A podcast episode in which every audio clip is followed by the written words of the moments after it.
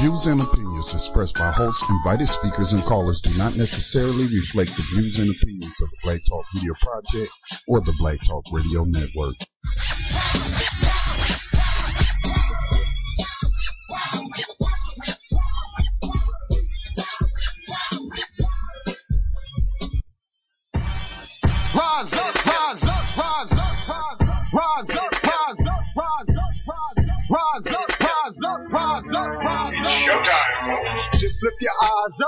Let your wise rise up. See the signs of the times if it's time. Rise up, rise up. When death and hell dwell among all God's people. When those we chose and trusted have become completely corrupted and inherently evil. When the feast that feeds you starves our father's children. When snuff, porn, and pedo forms begin to get top billing. Rise up. When famine- Peace and welcome to New Abolitionist Radio, a program that seeks to educate, inform, and agitate on the issue of 21st century slavery, hosted by social activist and spoken word poet Max Parthas, with New Abolitionist and actionist Yohanan Elia, and Black Talk Media Project founder Scotty Reed. On this program, we discuss recent news on legalized 21st century slavery and human trafficking, along with projects and people who help combat it. Today is September 23rd, 2015, the apocalypse. On the ev- anniversary of the passing of the Fugitive Slave Laws, Senator Bernie Sanders released joint legislation to ban private for profit prisons from the United States. The Justice is Not for Sale Act, the first presidential candidate or sitting president to have done so since the birth of privately owned corporate prisons some 45 years ago, and the first to try and legislatively end the practice of selling people on the open market since Abraham Lincoln. We consider this a major victory in progress in our efforts to end modern slavery in America. You'll hear about it word for word in a moment. We have a clip from an interview with Noam Chomsky that we want you to hear. It helps explain why we need such legislation and why we need it right now.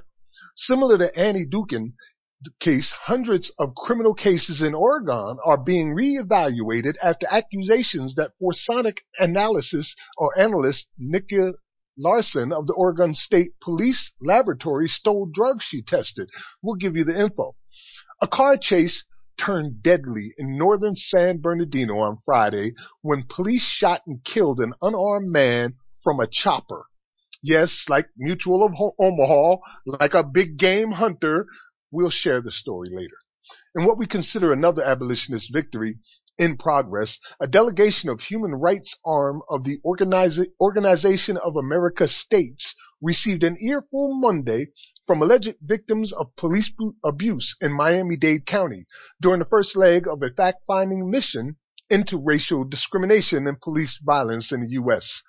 Also, a panel of activists, researchers, community members, and other volunteers on Monday unveiled a new report with 189 calls to action to address the scourge of racial inequity in and around St. Louis, Missouri, illuminated by a year of protests following the police shooting death of unarmed black teenager Michael Brown last August. Brother Yohanan has the details. We skipped it last week, so let me ask again. What state did not actually ratify the flawed 13th Amendment until 2013? What state's, Mississippi, longest, right? what state's longest running commissioner of prisons faces prison himself for using the entire state's correction system as his own personal moneymaker? What state has had federal judges call the juvenile detention centers cesspools of unconstitutional violation? And where were the very last plantation chattel slaves in America freed from? The answer is Mississippi, and tonight we show you that Mississippi is Ferguson. This week's Yay. rider of the 21st Century Underground Railroad is Michelle Dawn Murphy, who was 17 years old when she was convicted of first degree murder involving her own child in November of 1995. She was freed in May 2014 based on DNA evidence and was exonerated four months later when Harris declined to retry her because of insufficient evidence. Our abolitionist in profile is Anna Murray Douglass, 1813 to 1882, who was best known as the first wife of black abolitionist Frederick Douglass. Expect all of that more tonight on New Abolitionist Radio. You can find archive podcasts at New radio.blogspot.com. And we invite you to join the conversation by calling us at 1 641 715 3660 extension 549032 pound. Just press star six and one to queue up from the conference line. What's happening, Scotty? What's up, Johanna? How about if we just start this out right, this historic day outright? Peace, fam. Sounds good to me. We uh, have the Justice is Not for Sale Act, which addresses these problems of modern day slavery as we uh, know it to be called private prisons is one of the entry levels of it is the private prison system, which uh, candidate Bernie Sanders has come out against, as you said in the intro. So we'll just kick right into what it says here. The Justice is Not for Sale Act addresses these problems by making the following reforms. Section 3 bar the federal government from contracting with private entities to provide and or operate prisons and detention facilities within 2 years Starting two years after enactment, all adults in the custody of a federal agency will be held in facilities owned by the federal government and operated by federal employees. The Attorney General can provide a one year extension if agencies cannot reasonably comply with such an extension. Section 4. Bar state and local governments from contracting with private entities to provide and or operate prisons and detention centers within two years. Starting two years after enactment, State and local governments will be barred from contracting with private companies to provide and or operate incarceration or detention facilities for adults. The Attorney General can provide a one-year extension to a state or local government that cannot reasonably comply with such an extension. Section 5. Reinstate the federal parole system. The federal parole system was abolished in 1984 for all crimes committed after 1987. Currently, prisoners are required to serve at least 85% of their sentence. Combined with mandatory minimums and the federalization of many crimes, this has increased the federal prison population to almost nine times its 1980 level, and federal prisons are 36% over capacity. Reinstating the federal parole system will allow in, individualized, risk based determinations regarding each prisoner and restore fairness in the system. Sections 6 and 7 increase oversight to prevent companies from overcharging inmates and their families for services like banking and telephone calls. The Consumer Financial Protection Bureau and the Federal Communications Commission would prevent companies from engaging in unfair practices and charging unreasonable rates for banking and telecommunications services. Section 8 in the requirement that ICE detain 34,000 immigrants. The detention quota imposed on ICE is an aberration in law enforcement. No other federal or local law enforcement agency detains individuals based on a daily quota. The federal government would save $1.4 billion annually by eliminating the daily bed quota and giving ICE the the discretion to utilize more humane and effective alternatives to detention ATDS for immigrants identified as low risk. Section 9 require ICE to improve the monitoring of detention facilities. To ensure humane treatment of detainees, facilities would be inspected by the Secretary of Homeland Security at least annually and by an independent third party auditor at least biannually. The Secretary would conduct additional routine inspections, including unannounced inspections. Information obtained from these inspections would be made public. Section 10 In immigrant family detention. In 2014, the Obama administration increased the detention of immigrant families apprehended at the border. Consequently, there was an expansion of family detention facilities. These detention facilities are located in Texas and Pennsylvania, two of which are owned and operated by private prison companies. This legislation will direct the Secretary of DHS to end the use of family detention immediately and provide ICE the discretion to utilize ATDs for immigrant families. There you have it. And uh, we're just going to go ahead and follow that up with this clip.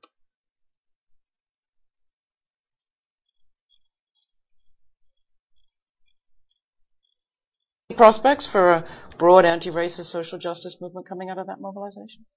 There are prospects, but it's going to be very hard. This is a very racist society. I mean, it's pretty shocking.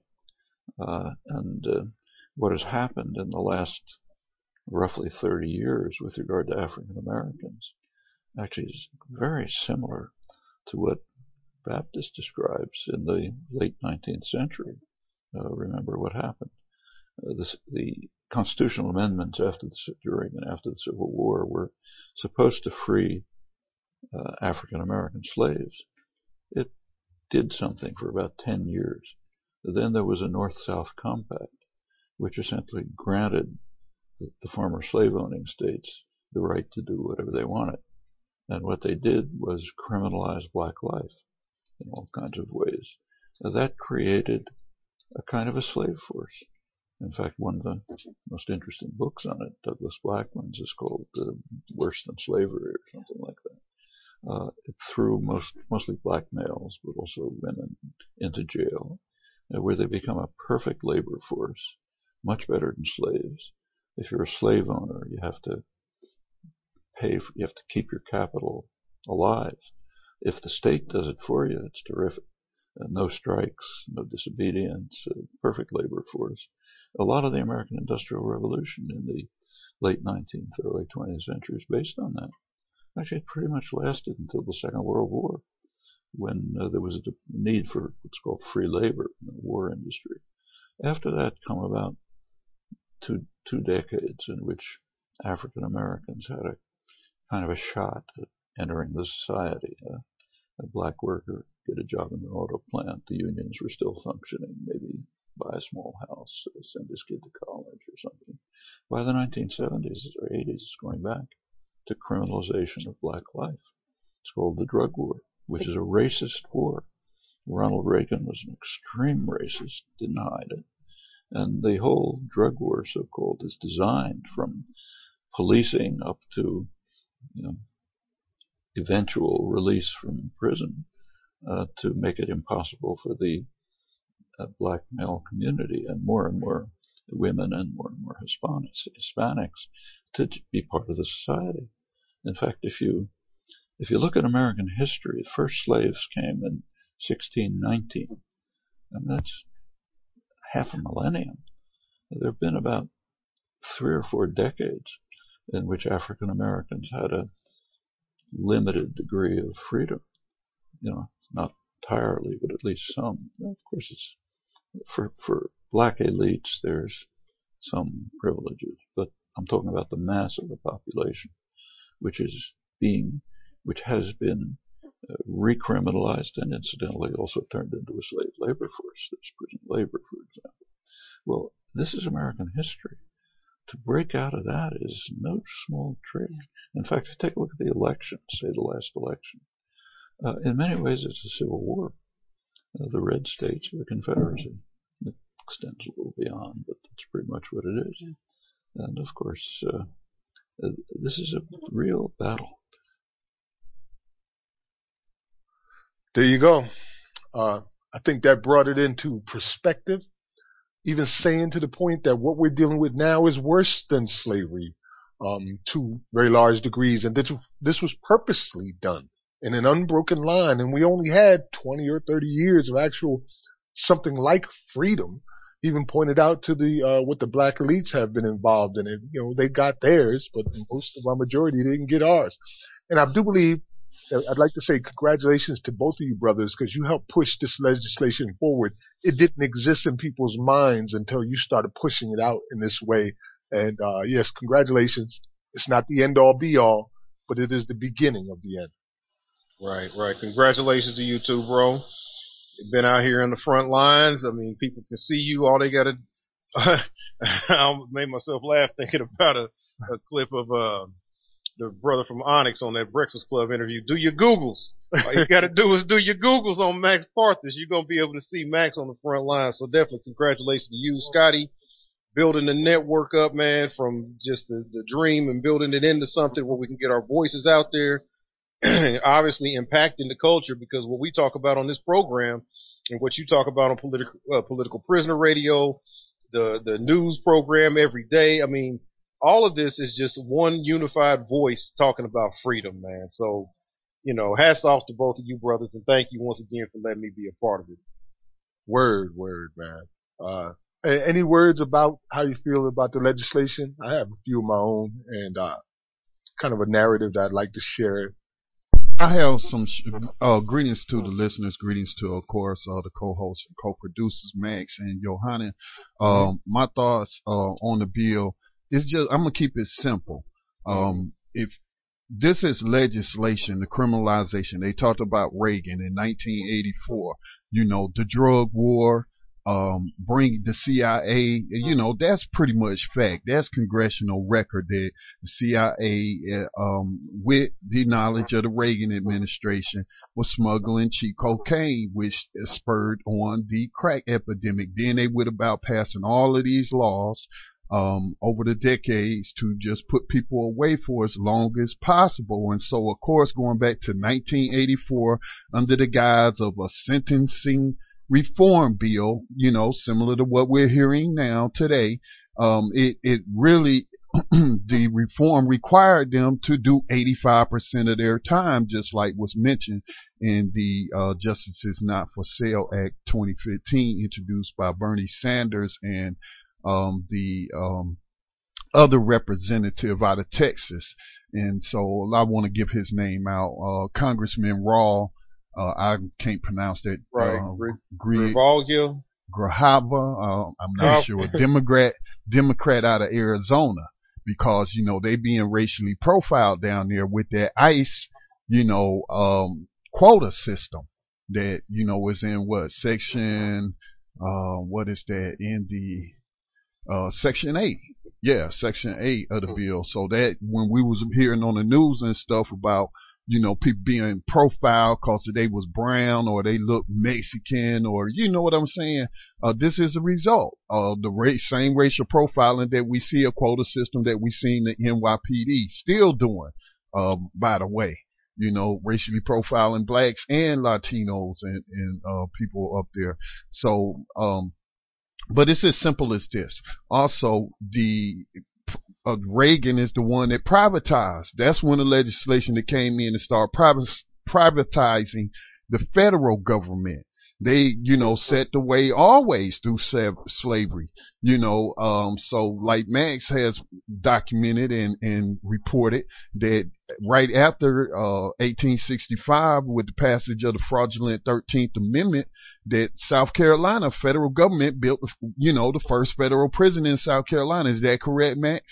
Exactly. One Yeah. year after the emancipation. Yeah, so then when uh, Reagan started privatizing the prisons in the 18s, I mean 1980s and whatnot, did the federal government set the way? Then the state started following, and all of course that's where the roots of the CCA, the GEO group, all the MTC, all of the and, and little subgroups. I mean, it's a lot of sub groups out there or or smaller businesses profiting off of uh, 21st century slavery and human trafficking as prescribed by the 13th Amendment.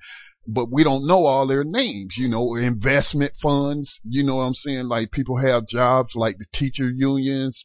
You know, we just heard Columbia University divested, you know, from uh, pri- investment in private prisons. So that's where all the uh, hundreds of millions, I'm sure, uh, since Reagan days that they have spent on uh, campaigns to pass this what they calling, you know, uh, the new Jim Crow mass incarceration legislation. And and so they are the root cause of it. So abolishing uh industry, abolishing corporations, you know, and, and I think, you know, that's just a first step. I think that George Zoley and Thurgood Marshall, um, the third, I think it, is, that's on a CCA board. All of those individuals, they should be uh, indicted in an international criminal court for hum- for slavery, man, and human trafficking. Uh, I'm serious about that, but this bill will take it one step at a time. Let's abolish private prisons and put them out of business. Then, then you know, um, that'll bring some relief. And then that's like one battle. The war ain't over. Look at it from a military standpoint. That's a battle. You got to win battles, and and that's why you know politics do politics do stick uh, dictate uh, military affairs. But anyway, uh, this will be a great victory won if it could get passed and put on pro- President, uh, let me, yeah, proxy president, the CEO of America, Barack Obama's desk, because he ain't said nothing about it. You know, and that's another thing I want to talk about. Where has been where has been the media coverage? You know, I I did that in my Black Talk Radio weekly commentary that I um that uh, Tanya Free and friends play on their networks and media partners and whatnot. I talked about where is the media coverage? Why is why haven't we seen Michelle Alexander on MSNBC with Melissa Harris Perry Perry talking about the impact of this possibly could have? You know, uh, Michelle Alexander, what's your analysis? Now, I'm not putting it on Michelle, and you know that just go to show you the power of MHP. Uh, as I hear some people refer as as to what um, is going to be broadcast from those platforms. What you, who is writing, who is producing, who is deciding what gets talked about. But this has been absent across the board. Not to pick on MSNBC or or any individual host, um, but on but on the experts like or so-called experts like Neil Franklin. Um, I haven't seen him being asked to do an interview, Michelle Alexander, or anybody else that talk about criminal justice. Uh, Max Parthas, Johanna Elia. Uh, ain't nobody asked me, you know, for no interviews or, or whatnot, but I'll be bringing on some people that's writing in the underground, uh, media or, you know, I got a, um, writer from the Huffington Post just wrote about prison slavery, private prisons and, uh, and whatnot. Um, so, but man, where has the media coverage? Where does uh, President Obama stand on this legislation? It's been over a week now. All right. And they had a press conference. Uh, we got the video. and so where, where, where you, you know, so why they trying to pretend like, um, this bill has not been introduced? That'll make you think. And that's why we got to take upon ourselves and use the power of social media, you know, to gather signatures for the petitions and, and whatnot in support of this legislation. I tweeted at the Pope today.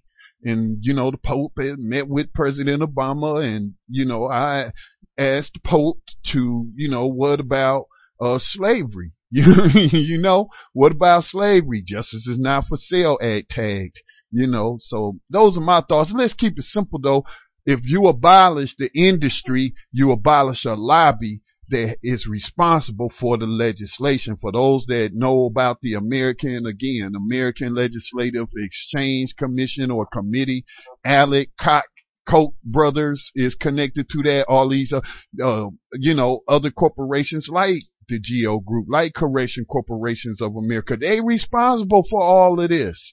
They are, re- I mean, they're making billions, billions annually, you know, billions. And so, and, and it's, it's just, um, it's time for, to abolish. It's time to abolish private prisons and jails in America. So those are my thoughts. If we eliminate them, um, we eliminate, um, we'll eliminate uh, some enemies on the battlefield. You know what I'm saying? To abolishing slavery, we get rid of them, man. They got to go. So uh, that's those are my thoughts. Right on, right on. Well, I mean, you went into depth on a lot of the things. I mean, obviously we we are in agreement on on these type of issues. I'm maybe a little bit uh, more quick to call out the uh, media because, and, and and I'll be specific. Um, the media that that um, we get from the the talking heads that appear to be people of color. Just to be quite frank, I mean, you enjoy the praise and enjoy the, the, the pats on the head when you discuss these so-called issues or have these specials, uh, Black in America, or have the. I remember Melissa Harris Perry had the series where she did address extrajudicial murders, uh, police killings, uh, name the names, and you know, so when they get these moments, these little token moments, they take the praise then. So you have to be able to take a little bit of criticism. I'm not saying I hate nobody or, you know, ban them from, get them off TV or nothing like that, but it's just a matter of this is a major thing that's going on. This is not some small little, you know, little affair or whatever. This is a major thing that has happened. This, this legislation even being proposed to speak against people that are, yes. And it's like, I just can't imagine that, that that they're either not talking about it in their personal lives, which makes them completely uh, unauthentic as as individuals because they would put themselves on the news like like you know they would be on top of something like this. So if they're not talking about it in their personal lives, they're a bunch of airheads and don't deserve the praise they get for anything they do. If they are talking about it in their personal lives and they're not laying laying it down, laying it on the line, like, look, I'm putting this on the show. I don't care what you say. This needs to be out there. Then they're hypocrites. So either they don't know or they do know and they don't want to say nothing. So I can't I can't give them a pass for that either way. But it'll be interesting to see what happens with this once it gets uh, traction in Congress, because mind you, the situation we're in is bipartisan created. This is not uh, Democrats did or Republicans did all this and put all these people. Yeah, Ronald Reagan's a racist. Yeah, Ronald Reagan was a part of a lot of stuff. Yeah, okay, I agree with Noam Chomsky on that. But um, 1991, 1992, uh, Joe Biden's crime bill Bill Clinton's crime bill. Right. Are you kidding right, me? Right. Been bi- bipartisan effort. Yeah, I agree with man. This has been bipartisan. Back in them early 90s is when they came out with the revamp of the death penalties. They added like 60 crimes that are punishable by death. And it just trickled down from there. I mean, so these are, this is bipartisan created. And in a lot of cases, very heavily Democrat Party created and influenced. And we've shown over the years on New Abolitionist Radio right here the evidence showing it's been, I think it was $45 million plus spent by both Geo Group and CCA, Corrections Corporation of America, on both Democrat and Republican political campaigns, all the way from local mayors, uh, state officials of all sorts, senators, attorneys general. I mean, all the way up the line to the damn president. So they've been lining everybody's pockets. So it's going to be interesting to see what happens. Well, my perspective on it is, as I said, it's incredibly historic. The date it was released, uh, the date of the fugitive slave laws passing on September 18th, 1850, um, is historic in itself. The idea that it's targeting a specific industry that has become a staple in our society and globally to banish them from operating within our borders and in contracts with the United States government, who right now in the co-sponsoring state, uh, the other congressman who sponsored it in Arizona, they have contracts set up for 25 years, 100% guaranteed occupancy rates right now in the prisons themselves. In Arizona, there's a prison built for Hawaiians, as we reported here, where they ship Hawaiians to Arizona. It is a human trafficking hub. They're targeting the citizenry and they're targeting the immigrants and making fortunes off of it. So it's historic that it would even touch on any of that. In 45 years, this has become this global monstrous uh, industry where G4S is the largest employer in the entire continent of Africa and also the largest privately owned uh, prison corporation in the entire world. Um, well, it's the largest, third largest privately owned corporation in the world. That's how big they've grown. So it is historic. And as you said, if people are not talking about it and, and pushing this out there, then you got to check their motives about it. Um, this is the first time we've endorsed any legislation. I do want to point out this doesn't free anybody. Okay? It doesn't free anybody. They're giving them one year after they put this into effect, this ban into effect, to manage a transfer of prisoners from these private facilities to federal facilities. Now, once they do that, all of the paperwork that is uh, associated with these private facilities, the corporations, is going to have to go through federal hands to be reviewed. All these no bid contracts that have been going out that we've seen happen in Mississippi, where the entire state is found to be corrupt. All of these different behind the scenes backroom deals that were paid for in full by these lobbyists who were bribing judges, that's all going to start to be visible. And you're going to have these places, you're like, where are we going to put all of these people? This 780,000 or some odd number, where we going to put them all?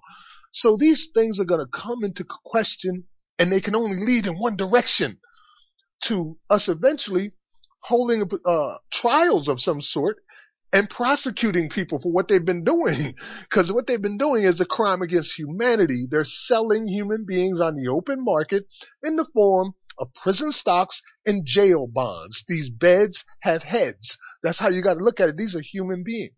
So don't look at it as the end all be all, but this is historic. This is the beginning of the end for them. And they're going to try a controlled demolition, I think. If they're going to have to go down, they're going to go down how they want to. So be very wary as well of what goes on outside of it. Uh, that's my thoughts on it. So you think you think that um, once it gets in Congress and um, is debated that they'll be trying to put some exception clauses in there, like they did in 1865.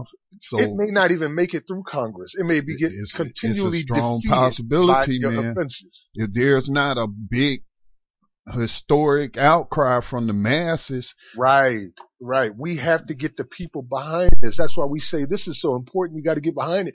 We got to get them to take this as serious only if we take it as serious. justice or else. Right, right. So yeah, justices or else this should be a But highlight. I'm talking about some real or else. Cause I'm serious, man. Who who in a right mind did you know those people who sacrificed their lives?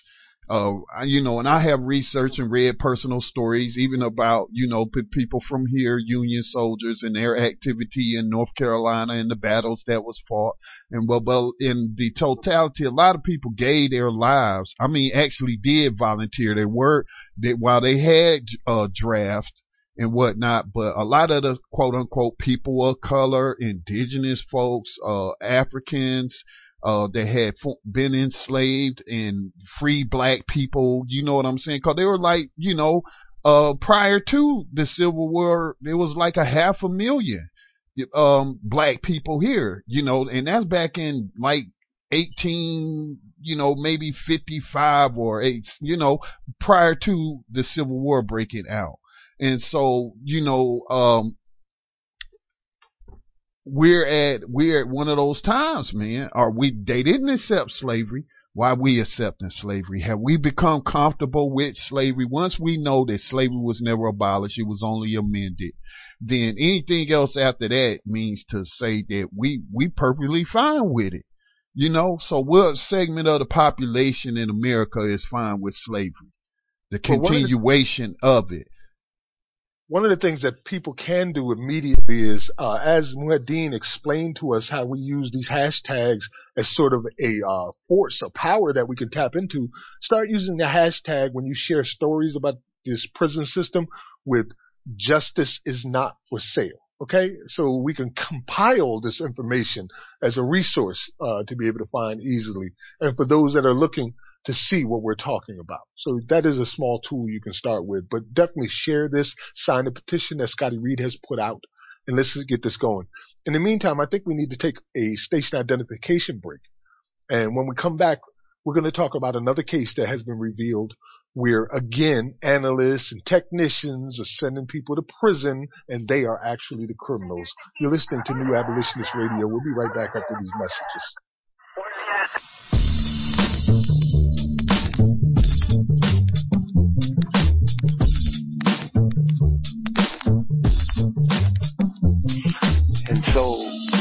A community is where you control your police, you control your commerce, you control your education, you control your house. We don't control none of that.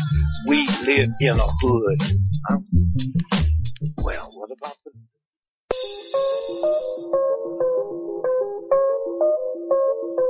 This is Brother Elliot, host of Time for an Awakening, and you're listening to Black Talk Radio Network, new media for the new millennium.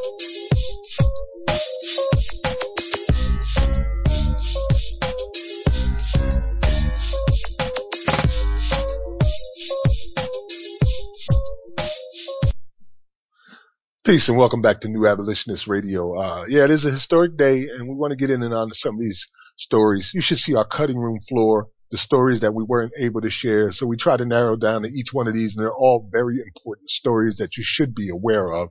This one right here shows how a lot of innocent people, again, are going to prison while the criminals are actually sending them without caring that there's human beings at the, at the end of their actions.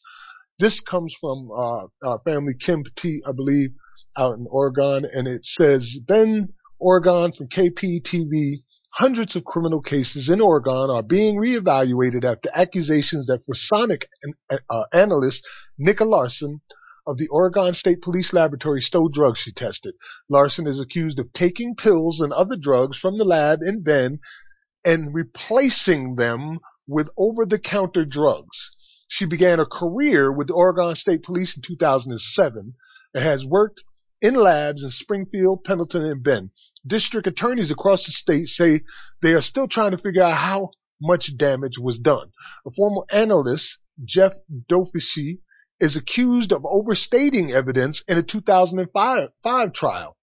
He has since retired. Now, what they're saying here basically is more than this one woman's involved in it, and it goes as far back as 2005 that they were putting, uh, they had access to drugs here that were being tested through the uh, police station, but instead of testing it, they were replacing it with over-the-counter drugs, and very likely either a using it themselves, sharing it with friends, but more than likely selling it like your average drug dealer that they were arresting. Now, the district attorney is looking into filing federal charges against them as well. During the investigation, Larson has been put on administrative leave did you hear what I just said? She's been put on administrative leave, and the other one was allowed to retire. I mean, they kill people when they're allowed to do that, so I'm not so shocked. That's the nature of this beast. Man. So, you know, basically the drugs come in, they file them under what kind of drugs, if it's been tested as a positive, is that cocaine or is that soap? You know, oh, it's cocaine. Or they might put soap, you know what I mean? And keep the cocaine and put soap there instead. This is how they were uh, running this lab, apparently. This is a tragedy when you think of the innocent lives that are being traumatized by these demonic, careless, apathetic people. Yeah, man more of the same, like Scotty said. This is what is par for the course, what they do when the beast gets loose. We're going to continue to report on these stories, whether it's the the, the uh, guards murdering people. We talked about what happened in Attica. And them guards, three guards, was the first guards in the history of the state of New York prison system to ever face charges for anything other than rape for beating that man damn near to death. Broke something like 17 bones in his body or whatever. Beat the brother down. Threw him down the stairs. Tried to throw him in solitary confinement. The solitary guard said, "You ain't bringing him in here to die." So they had to take him to the hospital. Barely survived. They all was all facing charges and facing federal charges for falsifying uh, documents when they put in the report all the lies they put in the report. And the day before their trial came, they were allowed to take a plea deal where none of them faced any kind of jail time and they all just had to quit their jobs.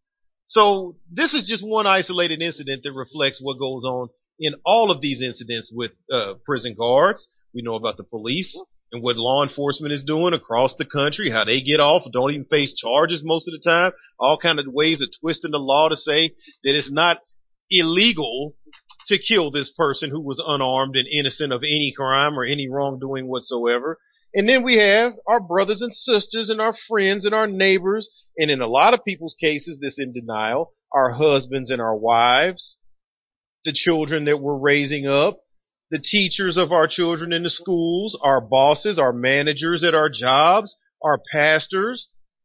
When we have these people who are out here living and thinking of all black people that just don't want to do right, that just don't want to act right, if you would just not break the law, if you would just pull yourself up by your bootstraps, if you would just do right instead of talking about how the man is trying to get you, you could have whatever you want in this world.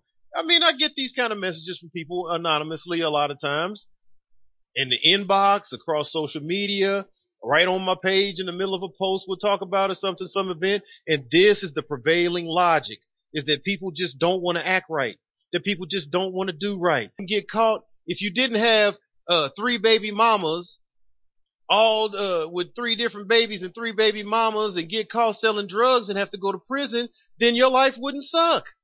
This is the this is the way people talk. Mind you, you got situations like Annie Dookhan, and you got situations like this, and how many thousands of untold situations that ain't even been ain't even been busted out that affect tens of thousands, in some cases hundreds of thousands of people's lives. That's what we're dealing with, man. Yeah, out of control from one side to the other. The Justice Yeah. report that came out about Ferguson really examined a lot that was happening in that area, and we're going to Yeah. expand on that later. But Yeah. we've also here from New Abolitionist Radio shared other reports that news agencies have sponsored, like out in Texas, uh, where they're doing uh, the same thing. Policing for profit is one of those things, which you can find at the newwordorder.com website, our North Star website. You can see it featured there, the Policing for Profit uh, series. So you can see how they're targeting people. You don't have to do anything wrong. You don't have to do anything wrong. You just got to be alive and you're holding your lottery ticket to be arrested or prosecuted or beat up or even killed for that day by police. Um, speaking of kills by police, there's another story that came out, and this one is sets incredible precedents. I, you know, I, I don't even. When I first saw it, I was cursing like a sailor. Because I had said earlier, watching the technology that's being advanced, that's only a matter of time before they start having cops, slobs sitting in some air conditioned office shooting you with freaking drones. And that's where we're heading towards now. We got a policeman who just shot an unarmed man dead from a helicopter. From a freaking helicopter, man. America. Un- It's like it's, man. it's like it's some kind of a. It's like to me, uh, what was his brother's name? Ah, God help me, I forgot the brother's name. At a, at a Tulsa, where the old man was a was a standby. He wasn't even a cop. He paid to be a, an honorary deputy in the in the department, right. and uh, went ahead and, and shot and killed the brother. It's like it's some kind of a bucket list, quasi um, treasure hunt type of something going on, man. This this cannot possibly be just organically occurring events in the world that we live in. That people are that black folks continue to die in the most bizarre ways. Like black folks die in the most one-off, uh, crazy, one-time only customized methods that of death that you can ever imagine, and you can't even duplicate it. Like eh, black people just die in these crazy ways. Who ever heard of this? I mean, it's like Marlin Perkins or some Mutual of Omaha, like you said in the in the thing, the Wild Kingdom, following them around in the helicopter and, and shoot them with the dart. Only they shooting bullets. Like Right. They don't even kill the animals, but us, they kill. Shoot Yes, freaking kill. yeah, This dude was being chased by the police apparently on the highway. You know, they've got the helicopter following him as well. So they, I, uh, he was forced into a turn where he's going the wrong way on the highway. So instead of driving the wrong way on the highway, he just pulls the car over and gets out. The car rolls forward and hits another car while he starts running. This is the point where they kill him. Now he no longer has a dangerous vehicle that could cause injury to pedestrians or anything like that. And nonetheless, you're sitting in a helicopter thinking you're in freaking Afghanistan and you're trained as a sniper and you got this PTSD, I hate Negroes thing going on and you decide to just shoot this man and kill him. It's just a damn shame. And as I Yeah. said, it sets precedents. Uh, we have, we cannot allow this to ever happen again. I don't care if it's from a helicopter, from the space station, and certainly not from no damn drones. Right. Well, it's like um your boy uh America Sheriff uh David Clarke when he sat there in front of the House uh uh was the Judiciary Committee um sitting there in front of uh th- these folks and telling them all this bragging about you know black on black crime and these numbers and these rates and he's got all this science and all his experience and he's talking all the trash that he can possibly get away with talking. And when he was confronted with one simple question about mental illness, now if you want to talk about mental illness, Sheriff, uh, do you happen to have any kind of uh, numbers on? Uh, there's 40 million people in America that have been diagnosed with some degree of mental illness or another, and is under some kind of treatment. Sheriff, do you have any kind of numbers for us on what law enforcement, what reflects uh, the numbers in law enforcement, or, or since most of these people are coming out of the military, which we're seeing so and so percentage of military vets that come out with PTSD and other um, uh, psychological disorders. Uh, Do you have any numbers for us, Sheriff? Is this is this bearing any kind of a does this have any kind of bearing on uh, on law enforcement and the, the brutality we're seeing and the, and the murders that we're seeing? What do you know about this, Sheriff? The sheriff sat there blank faced and said, "Well, I don't know." They don't know. They don't. They don't even know what kind of animals we got policing us out here. They don't have a freaking clue. what the hell is going on. All they know is drive more people into the jail system, more people into the court system, more people into the prison system, more communities destroyed, more lives ruined, and and if we if we get caught, we'll give them a couple hundred thousand for the thirty years they did. That's all they know. Man, it's a shame considering 700,000 vets are in prisons. They are just using these vets Yeah. with, with no concern for their lives at all. Like, come on and be a cop. We're going to give you a gun, send you out there amongst citizens. And yeah, we know you're a trained sniper. You're on medication right now. You're dealing with suicidal thoughts and you hate certain people because of the color of their skin because you was taught to shoot Muslims. And you come back here and we're just going to give you a gun and tell you to police these little five year olds that are running up and down the street. And we don't know because nobody bothers to look what kind of medications you're on. We don't keep those types of records. We, you know, we talk among ourselves. How you feeling today, Tim? You feel like you're going to shoot somebody today? No? Okay, we're going to work. It reminds me of the Alabama, the situation um in Alabama where they where they body slammed that old man, sixty year old Indian dude, is because some person called. A, man, you just tell like this. Some white person called. Ain't no damn body else called nine one one and said it's a skinny black man walking through my neighborhood. Call the police and tell them that two cops show up and body slam this old man. He's Well- paralyzed. You know, that's those veterans. That's them PTSD victims, psychologically altered, got a problem, and ain't nobody trying to help them. They just giving them a damn gun and badge. Well, let's uh kind of segue with that because we are, there's things happening about that right now.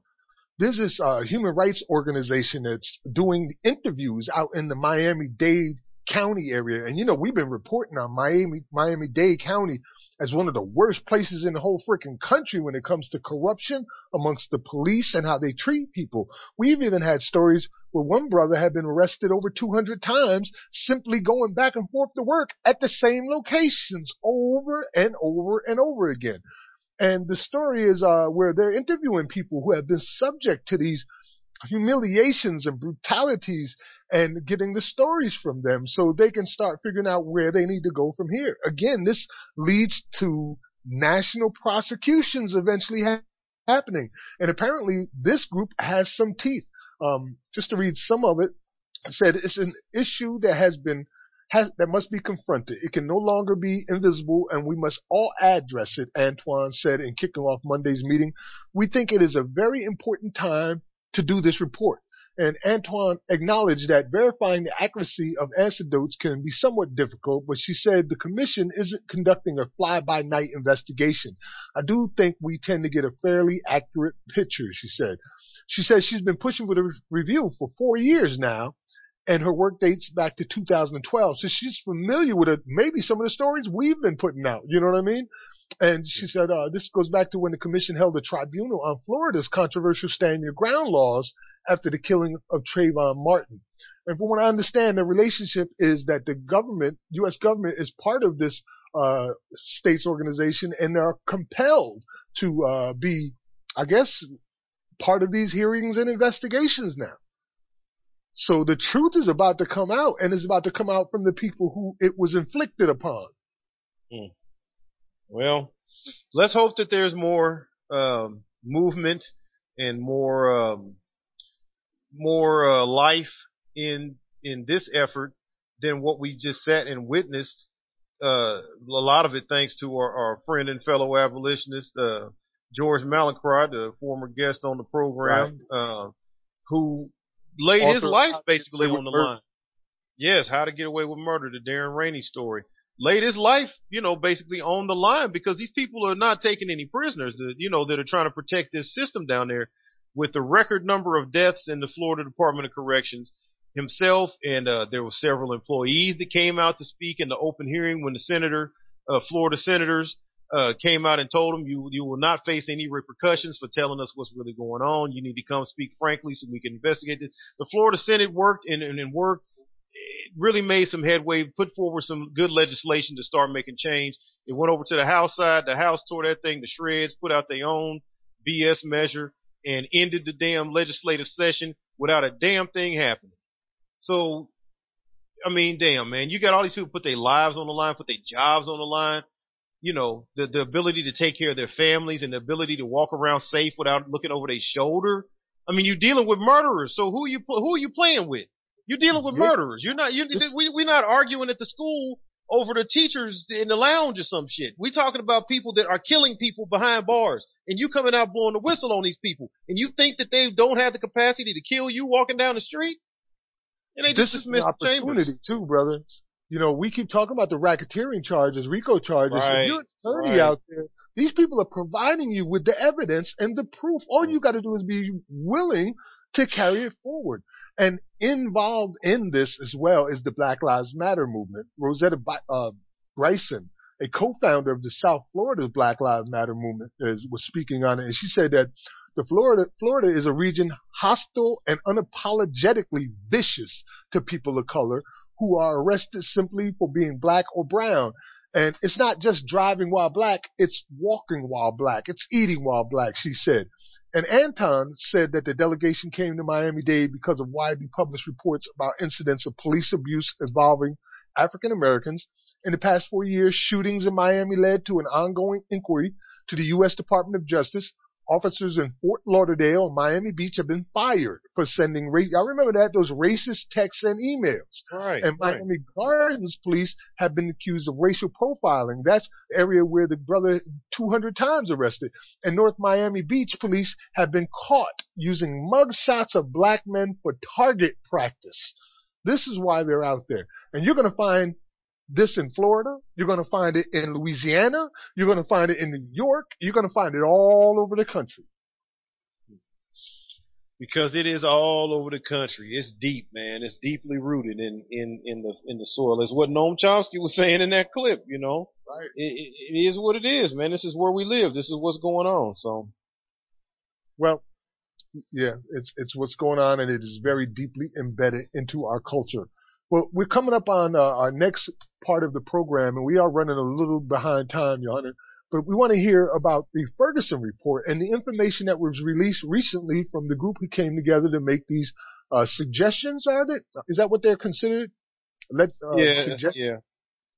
All right. So That's, yeah, go ahead. that's what it is. That's what it is ultimately. I mean, I don't want to sound down on it, and I know we just got through covering the, the legislation that uh, uh, candidate Sanders put forward, and um, not trying to sound down, sound down on these things as we said to that. You know, it's a process, so this is a step in the process.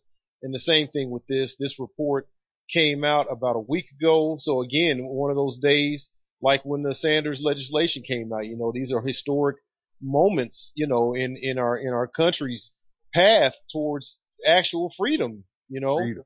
And um, we we really got to get the word out. So they the Ferguson uh, Commission put forward this uh, report called "Forward Through For- Ferguson: A Path Toward Racial Equity," and they they go relatively well into depth, uh, covering the the inequities uh, along racial lines um, in the policing, um, in the uh, judicial branch, in the fines, in the in the jailing, um, just breaking down the systems of communities uh, all around, not just Ferguson, but St. Louis County overall. And as we reported on this program, you know, uh, quite a while back, you know, from the beginnings of Ferguson, I mean, I really feel once again like I thank you brothers for inviting me to even be a part of this program and being able to see that we we really do affect you know it's like a it's like a wave in the pool you know i mean it, it, the waves go out and affect the society at large because the things that we were discussing when Mhm. michael brown was killed i mean this didn't take anybody to tell us to do this we were just looking for all the information we could find so we could give people truthful fact-based reporting on what was going on in ferguson and we were able to break this kind of information that now this report is made up to address a lot of those things um, so this a commission of 16 volunteer members of the commission. It says uh, came from a variety of backgrounds, represent a diversity of communities, experiences, and opinions. Uh, it names off several of the members and talks about how they put together this um, uh, this commission after hundreds and hundreds of people volunteered um, to to put together you know working groups and get these reports. So this is kind of like with the last story when you're talking about how they brought out citizens to actually give you know their in- information on what happened again, like what happened with the DOJ report. Investigators come in, talk to the people, go into the courts, look at the notes, look at the minutes of the city council meetings. I mean, break it all down. So it's not rhetoric, it's not emotions, It's not woe is me, the white man holding me down. It's actual facts and figures. It's actual pro, uh, racial profiling reports. It's actual information that's that's, uh, that's, that's in the court records and in the records of uh, the historic annals of the city government itself. So anyway, what did they find? Well, they found what we've already reported. It's incredibly grotesque numbers of injustice going on in Ferguson along racial lines. As we've been telling you, they found out that it's not just uh, in the uh, the law itself, but it also breaks down into the health inequities, the life expectancy of residents uh, by zip codes broken down, where there's predominantly black folks living. Uh, like in the white neighborhoods, they named off one, Clayton, Missouri, 63105. Population is barely 9% of black. The life expectancy of those residents is 85 years. The life expectancy of a residence in 63016, which is North St. Louis, which is 95% black, is only 67 years. So this is literally talking about life and death issues, not just jail and getting caught up in the jail, but your life and your death and the expectancy of a person to only live to 67 where white folks expected to live to 85. Damn. So they went in depth and talked about, they broke out the, the reports, uh, gave us the figures. Um, so, you know, the same kind of numbers as people that are regular listeners to this program here on the, on the series that you investigate and, and present every week, Max, the Ferguson is America series and giving us all these states and their numbers. Um, it's just appalling. So, realizing we are somewhat short on time to really cover it, this this report is actually enough to to it would it would do justice to give it you know uh, an hour of the program really to break down the different sections and the numbers, the recommendations. But uh, just to let people know, it is out there, and I will put a link on the New Abolitionist Radio page so people can look uh, look through it. It's over a hundred pages long, but the the information is just compelling as always. I mean, you can never get away from the numbers. Uh, here's a few statistics that we gathered in the process of our work. St. Louis is the fifth most racially segregated of 50 large metros in the United States of America today. The fifth most racially segregated city, St. Louis. Between 2000 and 2013, the number of residents living below the federal poverty line in St. Louis grew by 53%. In 2012, 17.8% of all children in St. Louis County and 41% of all children in St. Louis City lived in poverty. Failing to address economic mobility of poor children is projected to decrease the U.S. GDP by about 4% year over year for the lifetime of these children, costing the entire country nearly 7 trillion goddamn dollars. I mean, excuse me, man, but damn, when is when are people going to care, man? They won't even recognize it. Keeping people in poverty like this is going to cost us seven trillion dollars over the lifetime of the children. Come on, that's that doesn't even make sense. Does people won't? It's the, I, I try to say that it's cognitive cognitive dissonance sometimes, but again, I also note that it's not just that. It's also people that want this to stay in play. There's a population that like it just the way it is and would increase it if they could.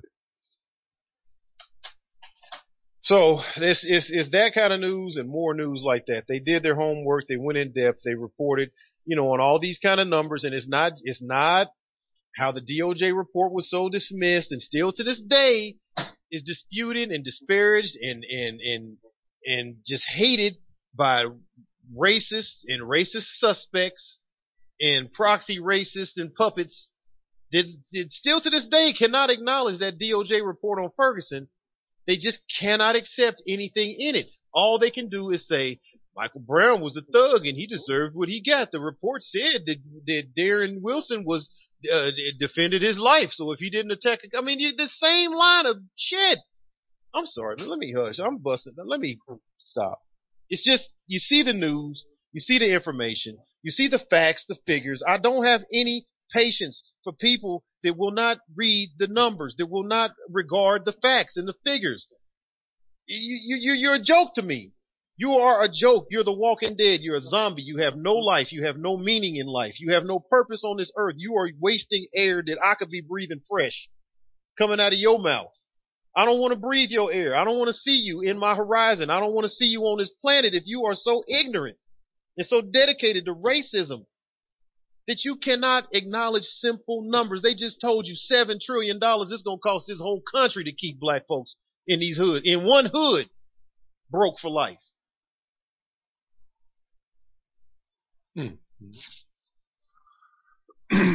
well, you're listening to New Abolitionist Radio with Scotty Reed, Johanna Elia, and Max Parthas. Uh, it's a historic day. Amazing legislation came out that started the beginning of the end for what we know as modern day slavery. And we're seeing the reactions and the truth come to light and people asking the right questions for a change. We'll be right back after these messages. They started in slave ships. Slave ships. There are more records of slave ships than one would dream. It seems inconceivable until you reflected for 200 years ships sailed carrying cargo of slaves. Non, non, non-violent. In the face of the violence that we've been uh, experiencing for the past 400 years, is actually doing our people a disservice. In fact, it's a crime. It's a crime. Here come the drums.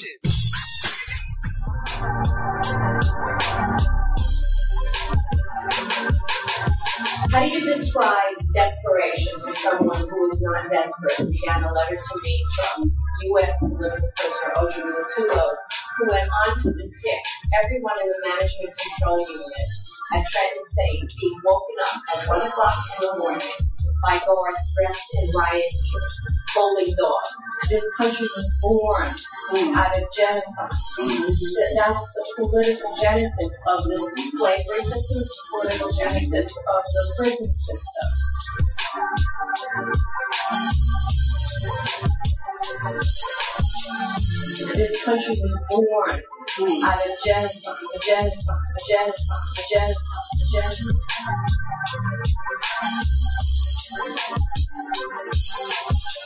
That's the political genesis of this slavery system, the prison system.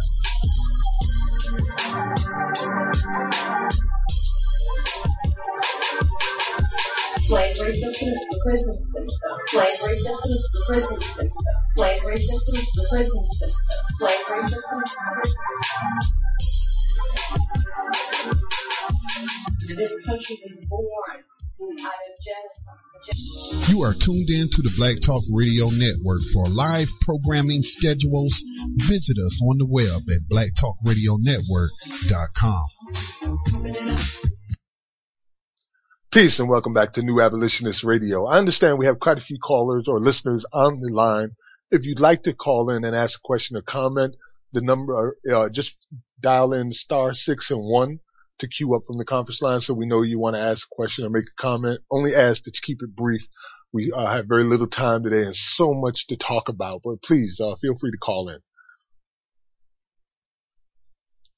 All right.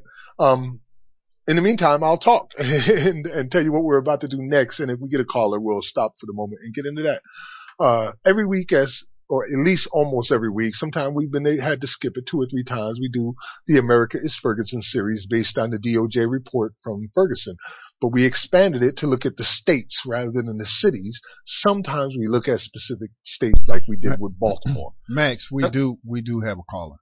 Uh, All right, great. Uh, state your name, where you're calling from, and your question or comment, please. Yeah, hey guys, this is Greg down in South Carolina in Greenville. How are y'all doing? Hey Greg, welcome back to Good evening. Good evening, everyone. Um, yeah, to, you know, I was at this uh, human rights conference this past weekend. I was uh, commenting to, to Max about it online today, and um, they were, you know, think about this: how long have we had mass communication? Um, like radio and television, and then the internet is recent and how much of that time has access to that kind of technology been available to the masses? Very, very little time. And so, you know, to a certain extent, I, I, I completely understand Johanan, but you know, these guys have been, and this is a, mass media is a very powerful weapon and it's been directed towards all of us for a long time, not for our own best interest. So when, when people don't understand I mean, it's like these people that, like you were saying, Scotty, people get caught up in this, in this, uh, chemtrails and whatever kind of crap. It's just, mm-hmm. it's confusion, but we're fed nothing but confusion since the day we're born. So, right. I mean, that's I no agree. excuse, but I agree to I agree. mean, that's I, I that's agree the, with that's you. the junk we get. I agree with you. But we but, but people are slowly waking up, and and things like this is part of why they're slowly waking up. Yes, you're you right. know, and, and, and, and I mean, I was talking with, with Asia today, and I mean, look at how many people who have family members behind bars. I've done it myself to my own, uh, nephews. Um, you know, have family members who are behind bars and never talk to them, ever, never even admit that they have a family members who, they, Right. yeah, they're in Detroit now, whatever. You know, I mean, come on. And and wh- when you consider the number of people who are in jail, who are in jail for for no reason, they're in dangerous. They're dangerous in no way, shape, or form. People in jail because they couldn't make uh, uh, payments to their their ex spouse. Tell me how the hell that makes sense, okay? And and and you want me to think there's a whole lot of justice in this world in those sorts of circumstances? So it, it, I agree with you completely. Anyone who can look at these facts with a with a with anything approaching a common sense mind has to see the reality in front of them. Yeah. Like I say all the time, The Simpsons is on TV every single night, and every night it's sunny. You know. Yeah. Yeah. Tell them where they can reach you, Greg, so uh, in, in case they want to find out more. Oh, Lord knows.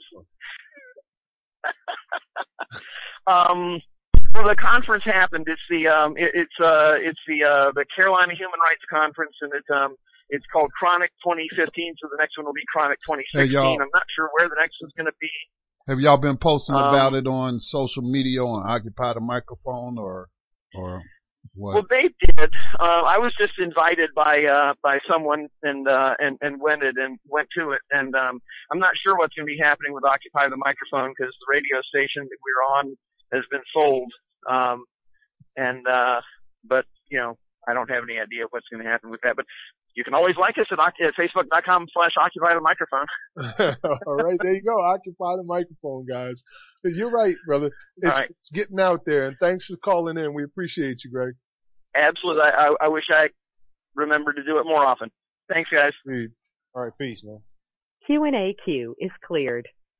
He's got a good point, and since I'm going off all the time, you know, I, I will allow for that angle. You know, I mean, you two are always, you know, whether it's behind the scenes or here on, you know, on live on broadcast, reminding me to just, you know, come on, take it down.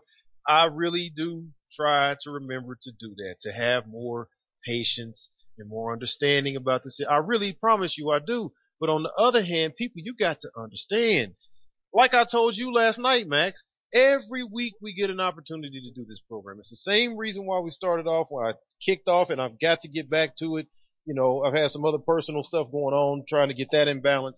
I've got to get back to Abolitionist Daily. But every time we do this program, every week it feels like to me, this is the only chance somebody has to get their voice outside of that cell, has to get some kind of light into that cell, has the only chance to get some kind of hope that the slavery is going to end, the raping is going to end, the starvation is going to end, the beatings are going to end, the intimidation, the psychological manipulation and terrorism of their mental mind, the breaking of their soul is going to just take, even if it's an inch forward, a step toward ending that in their life. That's all I feel when we do these programs. So if I get passionate about the Um, BS that's causing yeah, it to I, go on, I feel you. I mean, like I tweeted again at the Pope. You know, Yeah. he just left Cuba, so there was no shortage of mass media that was saying, "Well, the Pope need to talk to Fidel Castro or Raúl Right, Castro right. about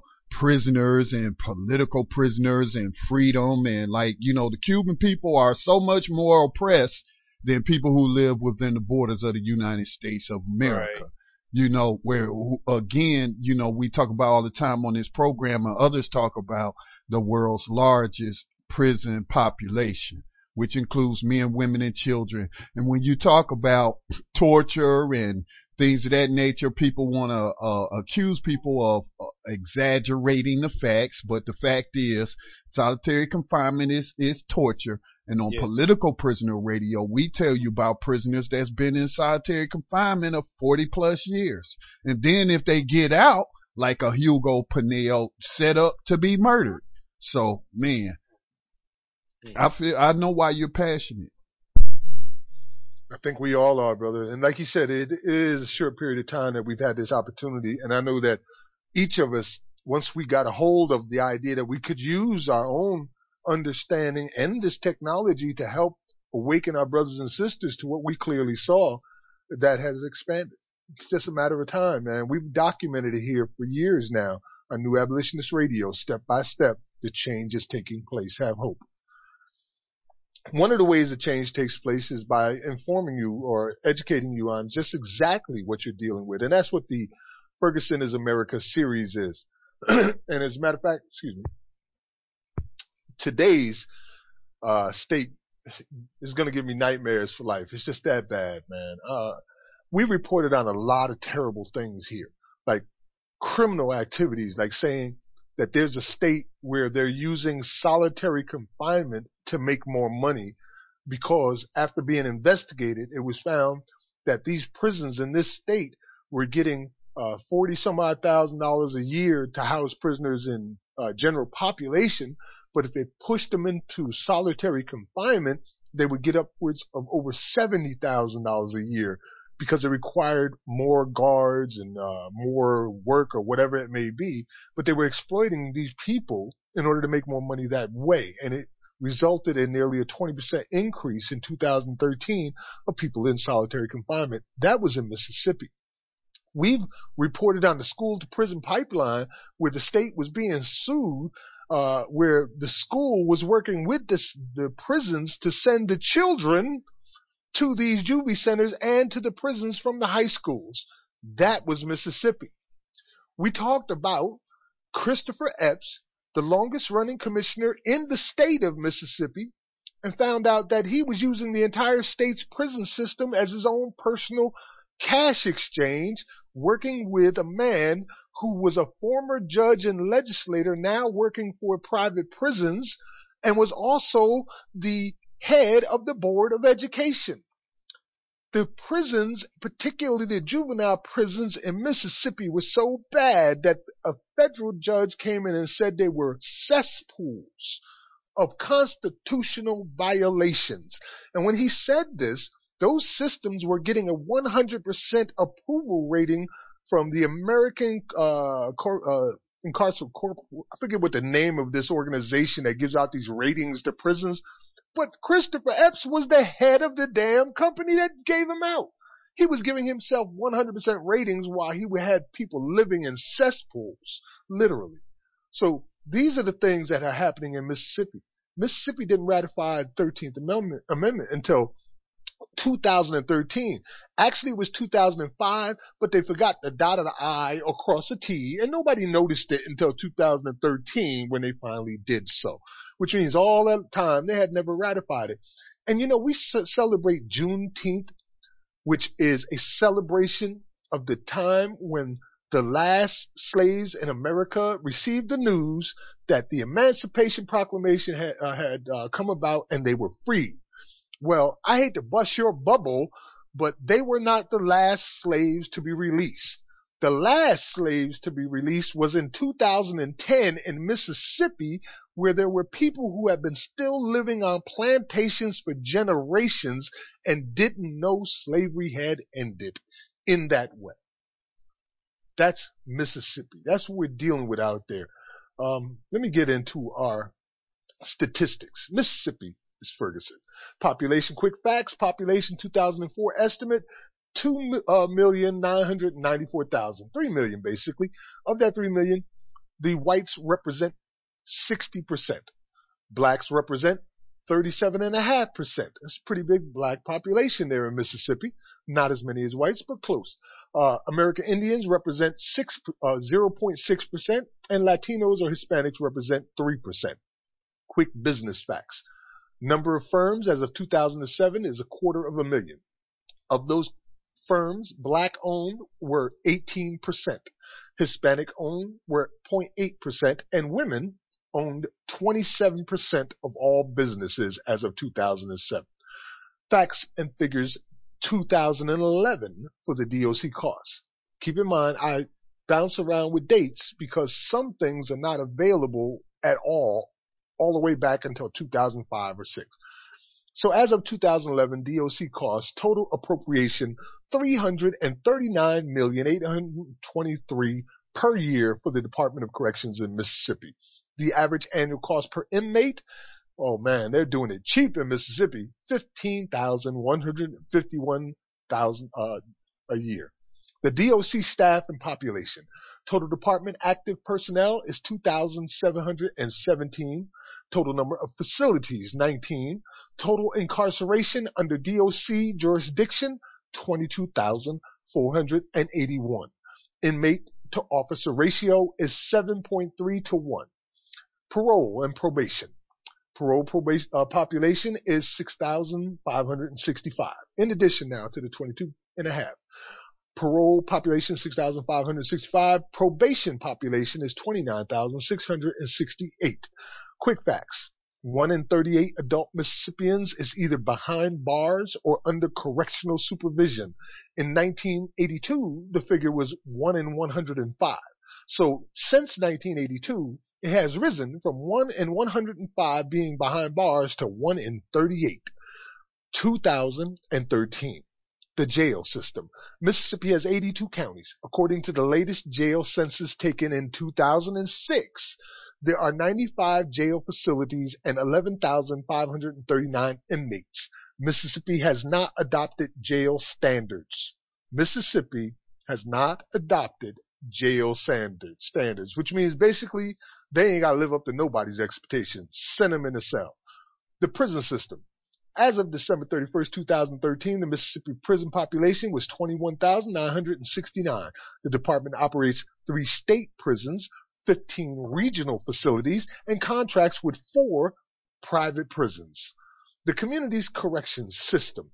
The Mississippi Department of Corrections Community Corrections Division supervised 33,061 probationers and 10,000 parolees on December 1st, 2014.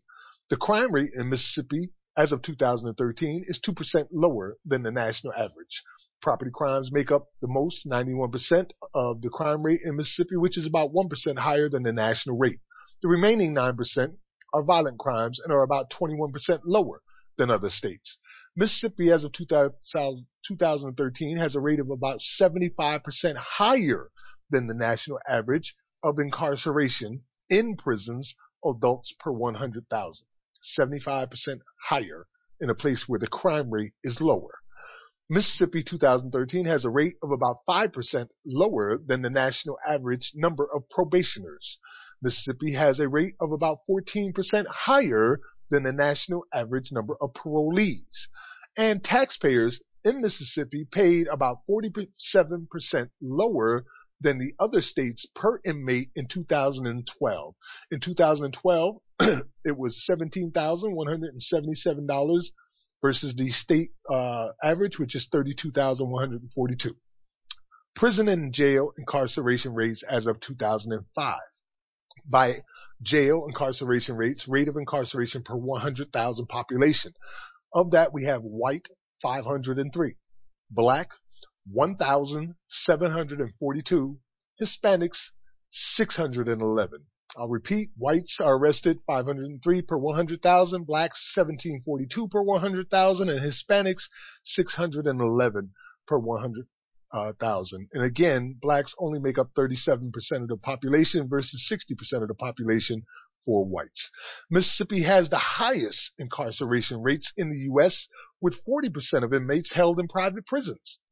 40% of their inmates are held in private prisons in the highest incarceration rate in the U.S. Since 1980, states have been contracting with private operators to help reduce costs and expand bed capacity. There's that key word bed, which we told you means heads, which has led to the U.S. Con- contracting 10% of its 2.3 million prison population out to private unions. The pr- private prison contracting industry is now worth $5 billion under Mississippi state law. Private prisons have to provide cost savings of 10% compared to public pr- uh, prisons. There's the stats, there's the facts. Mississippi is Ferguson on steroids.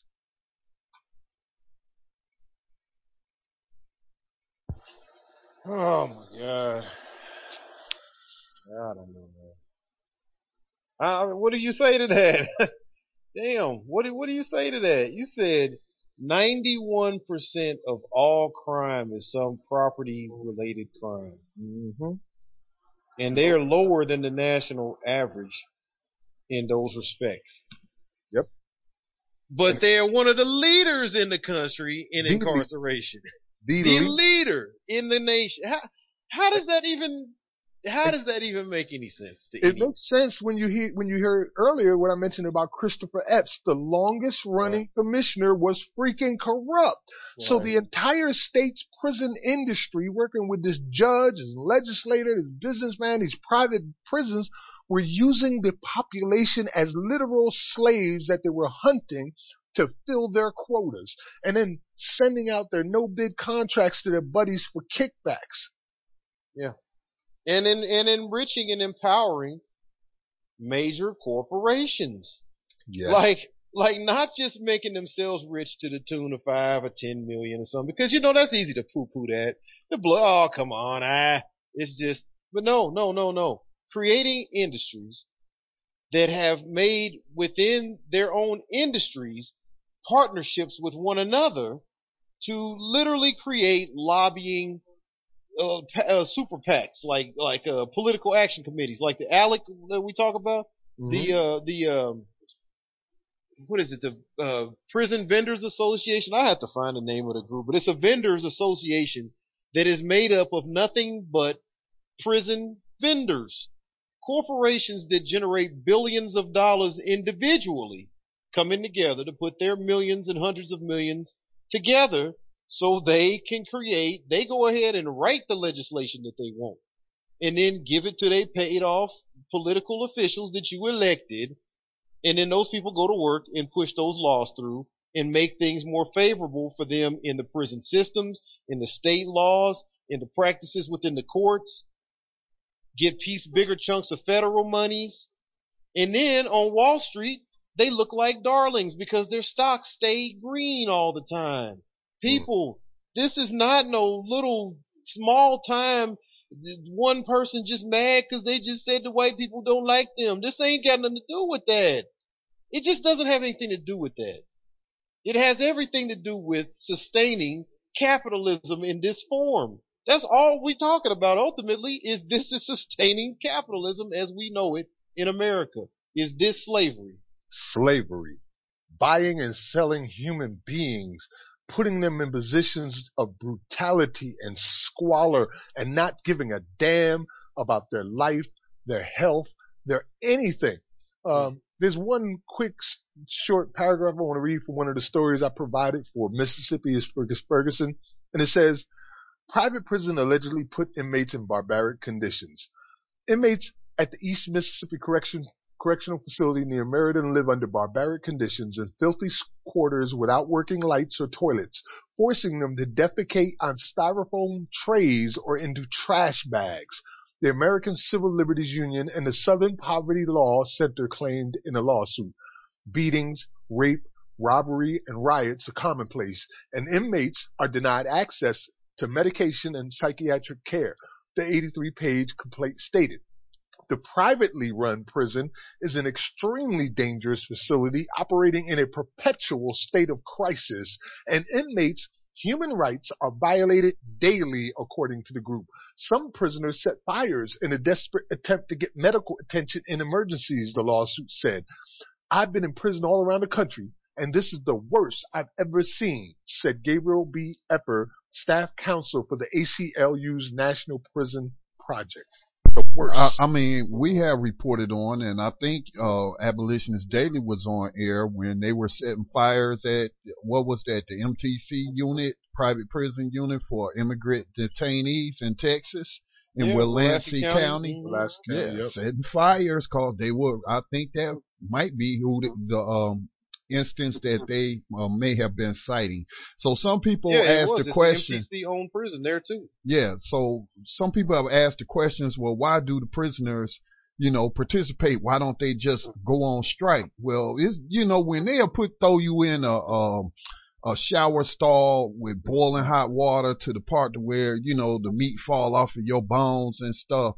So they have their ways of making you work, making you comply and do all this and that. But there is some forms of resistance, whether it be hunger strikes, whether there be many, you know, disturbances or, or whatnot. But, uh, you know, when, when you read that, you know, the fires being started and stuff like that, immediately I just thought of Willacy County. You know, this is all going on you know, yes. right here or uh, uh, in America, and you know it's not being reported like it should be uh, by mainstream media, which I think you know are kind of tied into it continuing. You know, yes. I mean, if uh, you know, not to, well, yes, I'm gonna call the names like Johanna said. When Walmart is advertising, spending lots of ad dollars on MSNBC or Fox News or any other network. And a big portion of their, you know, I don't know the exact figures, but a good portion of their profit margin is maintained by using prisoners to deconstruct, you know, uh, products that have been returned and then repackage them. You know, and this goes on throughout the industry. Uh, even in electronics, I think Texas Instrument uses, you know, uh, labor within uh, these prisons. So if Yeah. I'm advertising, I'm spending all these dollars on your news network, and I'm this bill, it, um, the um, justice is not for sale, which is going to eliminate the private prison industry, you know, which is going to then trickle down and affect those smaller contractors that may have contracts with the GEO group and, and whatnot. But, or, or, yeah. And, and so, you know, um, this would do a tremendous, uh, damage, man, to that system. It, it, it just really do. And I, I just, you know, I, I think that's why they not, um, playing, giving this media coverage. They're not inviting the Michelle Alexander or Cornel West or whoever the, any legal analyst that they got on call, uh, bring them on to discuss this, this bill. Could it be because, you know, some kind of way they trying to protect their ad revenue from corporations using prison slavery? Or, you know, what's going on here, guy? I don't have all the answers, but I, all I can do is tell you what it looked like from the outside. It's just really ridiculous as a person, you know, as a citizen journalist and studying media and, and to note, you know, how big this is in terms of legislation that has been passed in the past 200 plus years. Um, yeah, it, it's just mind boggling, man. Now, here in the solid South, there are some states that require, at this time, as a state of emergency, the National Guard to come in and take over these prisons and start determining who is really guilty and who is really innocent, because it's very possible that the people, the majority of people in there are just innocent people who have been exploited in places like Mississippi and in Alabama and Louisiana, who are exploiting human beings in a prison for profit scheme that turns people into slaves. And when others start seeing it that way, maybe they'll stop asking the wrong questions. Hmm. Shout out to Free Alabama, Free Mississippi movements, and their uh, continued campaign. As you mentioned, the hunger strike made me remember uh, Mhm. to, to shout out them brothers and sisters, both behind the bars, behind the walls on the plantation, and the families that's on the outside supporting them. Uh, Free Alabama movement, Free Mississippi movement, and a continued uh, hunger strike, continued work stoppage strike um, against you know corporations like what you named. McDonald's is is one of the leaders uh, that they're going against outright. Uh, strike against McDonald's, boycott McDonald's, as we've seen Willacy County, like you named off, making McDonald's employees uniforms for McDonald's restaurants all over the country and potentially around the world. Processing the plasticware from McDonald's restaurants all in the country and all over the world. Processing the meat, beef patties, chicken. This is a matter of public record that this is what they had these immigrant detainees doing in the Willacy County prison that they started a fire that Scotty mentioned. And now we have to add to that, this, like you said, Mississippi, and we talked about California sending their inmates to Mississippi so they can finally abide by the Supreme Court ruling that was given out six years ago that they needed to uh, depopulate their prisons and the idea of being set people free, but they can't set people free. They just send them to other states. So Mississippi is one of those states. But add to it in Willacy County, they had those immigrant de- immigrant detainees doing that slave labor. But Willacy County was found guilty. That prison was found guilty. Some of their employees of taking company vans and crossing the border and smuggling people over into America, then turning around and turning them in and bringing them back into their damn prison. So this is not something I'm making up, people. This is what happened. They caught these people in uniform in the company van with 28 illegal aliens shoved in the van, brought them across the border, set them free, snitched on them, got them sent right back into their private prison and collected federal funds for their care and used them in slave labor. So don't tell me that when we go off and I start cussing and fussing and acting a fool on this program or whatever, don't tell me to calm down. How about you get off your ass and help us in the fight against this problem that we got? Amen to that. Well, we're going to take a quick break, and when we come back, we're going to tell you about a woman that was 17 years old when she was arrested for killing her own child, for decapitating her child, and then coerced into admitting to it and staying in prison from 1995 to 2014, accused of decapitating her own child and was innocent all along. You're listening to New Abolitionist Radio. We'll be right back after these messages. This is Ron Hayes with Hood News, and you're listening to the Black Talk Radio Network. Stay tuned.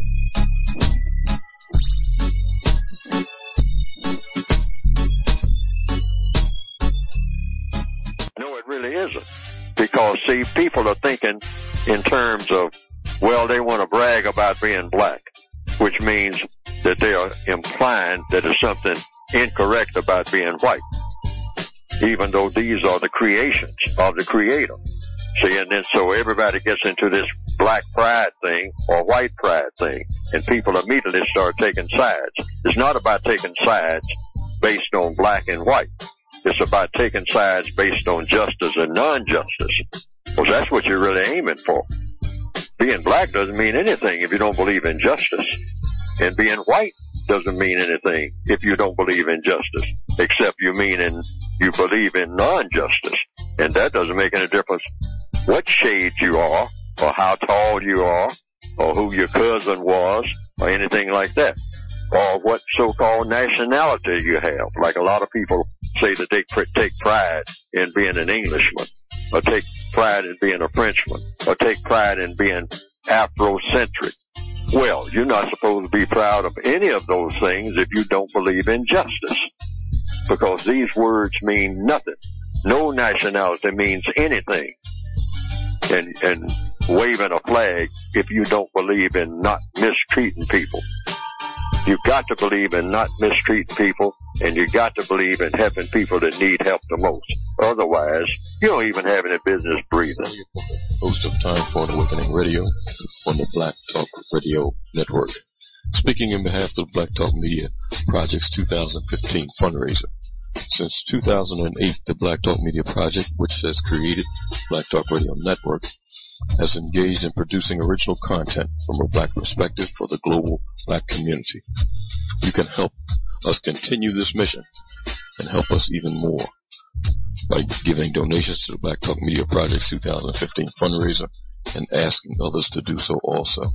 Let us work together to make 2015 a stronger year for independent black media.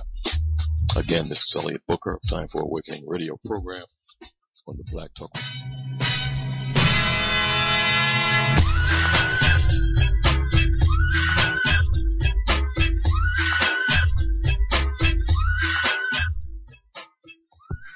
Peace and welcome back to New Abolitionist Radio. Uh, our next segment coming up is going to be our 21st century rider of the Underground Railroad.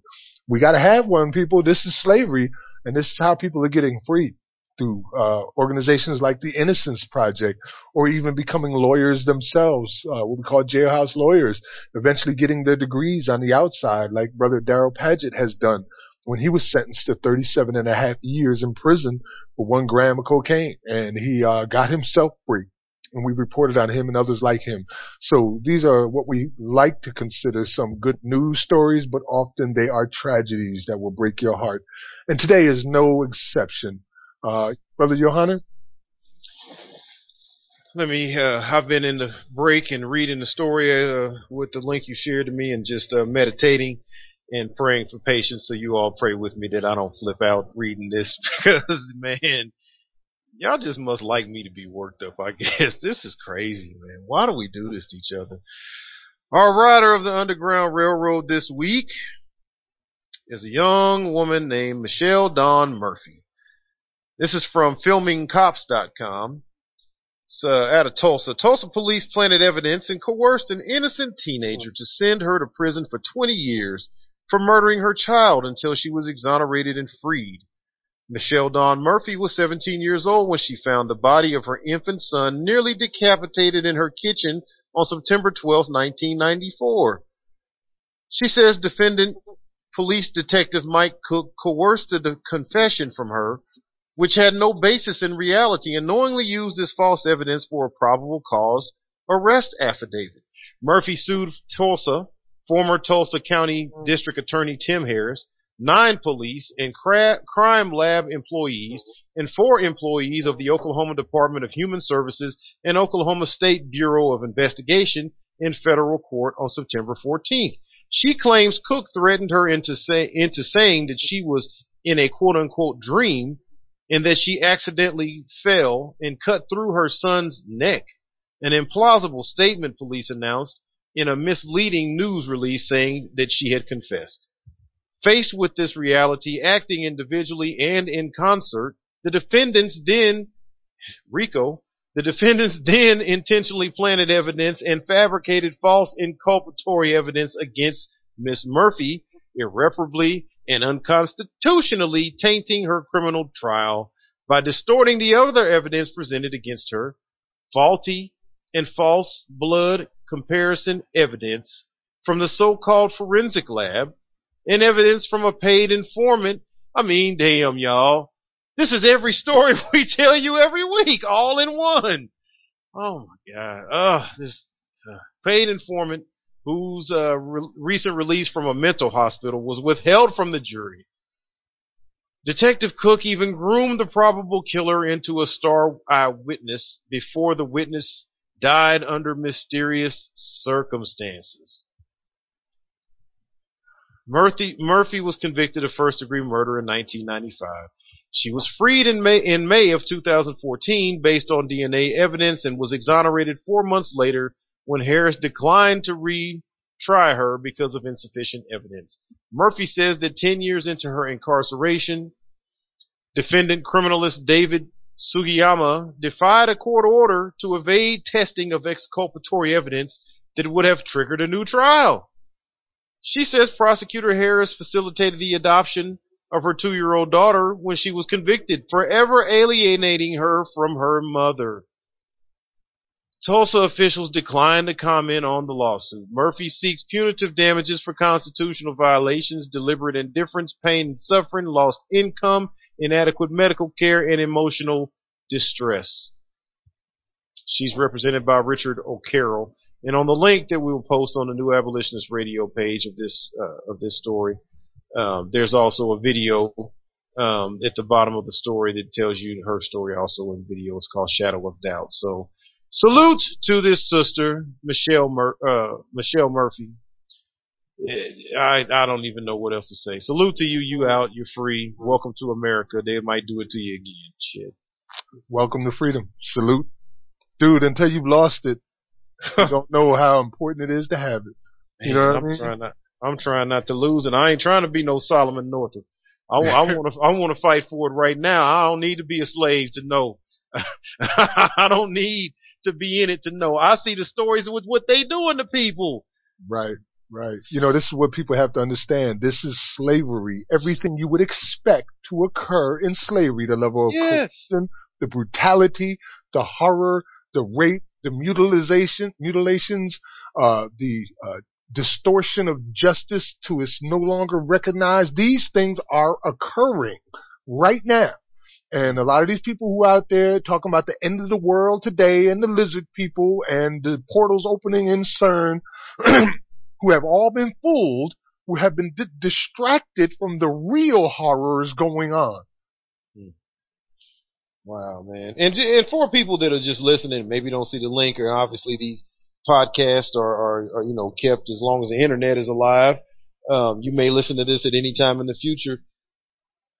Just for the record, because I know I've talked a lot about you know the the, the, the racial discrepancies and whatnot. This is a white woman. She's a she's a white teenager. you know, she Yep. so so whenever you get ready to to you know, I guess you could throw those same things against her. If she just wanted to live better, if she just didn't want to be a baby mama, if she just didn't want to uh, get high, if she just you know, if you want to throw all that against her too, you just heard what they did to her. So I guess you feel like that justifies you know anything. If she ever drank a drink a lick of alcohol, if she ever smoked a joint, eh, whatever she did, I guess that justified what they did to her. That was a conspiracy against her. That, like I said, that's RICO charges right there, man. They all work together in a conspiracy.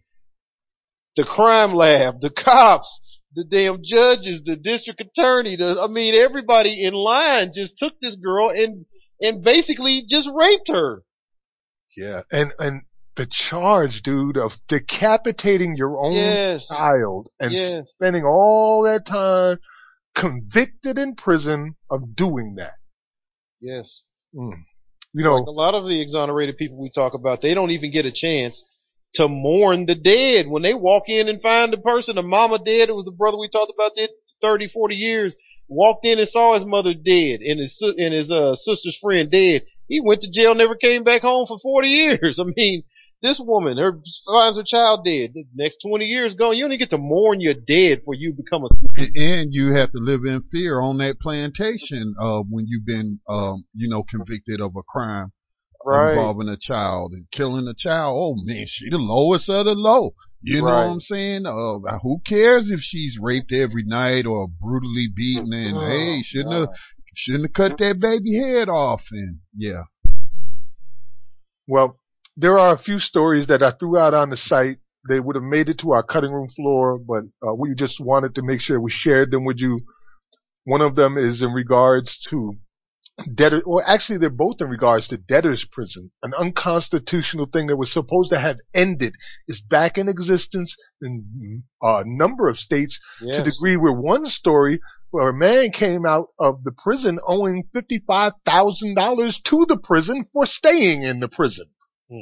Hmm. That's how bad it's gotten. They're rounding people up for debts that you owe and the fines they impose upon you knowing you can't pay them.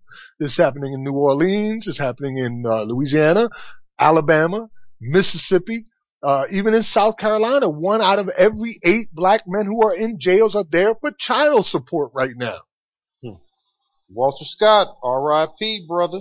That's why he ran. Because Yeah. he knew what was going to happen to him. Like, you know, sending him to jail is going to help his family. He had already lost several good jobs behind going to jail for the child support situation. Send him to jail, and then he, of course, he lose the job he had. Uh, I believe at one point um, there was uh, 14 states that were, or like the top 14 states were, were named off. I'll try to find that link and put it on the New Abolitionist Radio page also. That are all participating in this in this behavior. I mean, Georgia. I don't know if you named Georgia. Georgia is one that's Georgia, constantly. in- We in just the reported on the court that was Yeah. totally uh, corrupt where they said the court had no business levying fines and they had to, several hundred thousand cases were affected. And to remind the listening audience that Georgia is a state when we did the uh, the state constitution series and slavery in the constitutions of all these states. Georgia's one that said that you could be enslaved for uh, contempt of court and not uh, coming to court for a uh, child support warrant is a contempt of court charge. Not coming to court for traffic warrants, municipal warrants of different sorts and whatnot, traffic warrants, this kind of thing. This is contempt of court. So you can be made a slave as according to the state constitution of Georgia. So uh, people, we, we don't need to lie to you. This is America you living in. This is the law. This is the law, brothers. Um. Hmm. the things I've seen that's going on is just outrageous, and I am going to be so happy if I ever get to see the end of it. I've got to see the beginning of the end of it, and that is is really something. Yeah. To see the beginning of the end of it. I really want to see the end of it. There's a couple of events that are coming up, as you know, uh, and they've stated, my brothers have stated, I'm constantly involved with things uh, out there on the ground, trying to make a difference in our nation, in our community, and in our world. and bring some kind of light and education to the circumstances that we're facing. So there's several events that are coming up I'd like to invite you to. The first one is this weekend in North Carolina at uh, Hot Springs, North Carolina, September 25th through 27th. I'll be at a Strategic Arts and Cultures Convergence giving an abolitionist workshop. I'll be leading an abolitionist workshop. It's uh, it's not like a resort. It's a beautiful place though. It was handmade by a woman who has only one arm and is an incredible craftsman.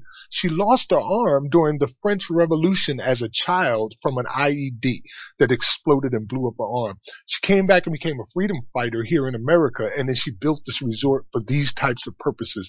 So you have to check it out, please. Uh, also, I'll be, and my wife is, and I, we both are spoken word artists, and we'll be the features for the Moja Festival on the 28th and 29th in Charleston, South Carolina. I know you hear me talk all the time, but when it comes out in poetry, it's a big difference, and uh, you might want to come check this out. We're, from what we understand, people tell us we're pretty good at what we do. So come share some spoken word and poetry and storytelling with us on the 28th and the 29th in Charleston, South Carolina at the 32nd Moja Festival. Uh, we're coming up on the end of our show. We got about 12 or 13 minutes left. Uh, I know we got a lot on our heart this time uh, because of today's uh, power of the show or the program that we've presented to our audience. So maybe we'll take a little longer for our final comments today. Which one of you brothers would like to start off with, with, with those? With final comments? Yeah, usually we still got like 14 minutes, at least 12 minutes left in the program. Uh, well, you guys, usually you guys spend about three minutes each. All right, well, well, let's go on to something else. Uh, we uh, didn't free. do the abolitionist profile, did we? Oh, you know what? That's right. We totally missed the abolitionist in profile. No wonder we got 14 minutes. I'm on time, but I'm stupid. give, the, give the update on the Lotus yeah. place coming on after the program. We want to make sure people know that the Lotus Place will be airing at its normal time as soon as we are uh, done here with New Abolitionist Radio tonight. So stay tuned. Uh, tune into Black Talk Radio Network. Tonight they will be discussing housing discrimination and talking to a whistleblower named Dr. Vivian Anderson. So please stay tuned after the show. You know what it is, Scotty? I had our abolitionist in profile from last week that we never got a chance to uh, present on the other link. So I've got it open right now if you want to go into it are abolitionists in profile.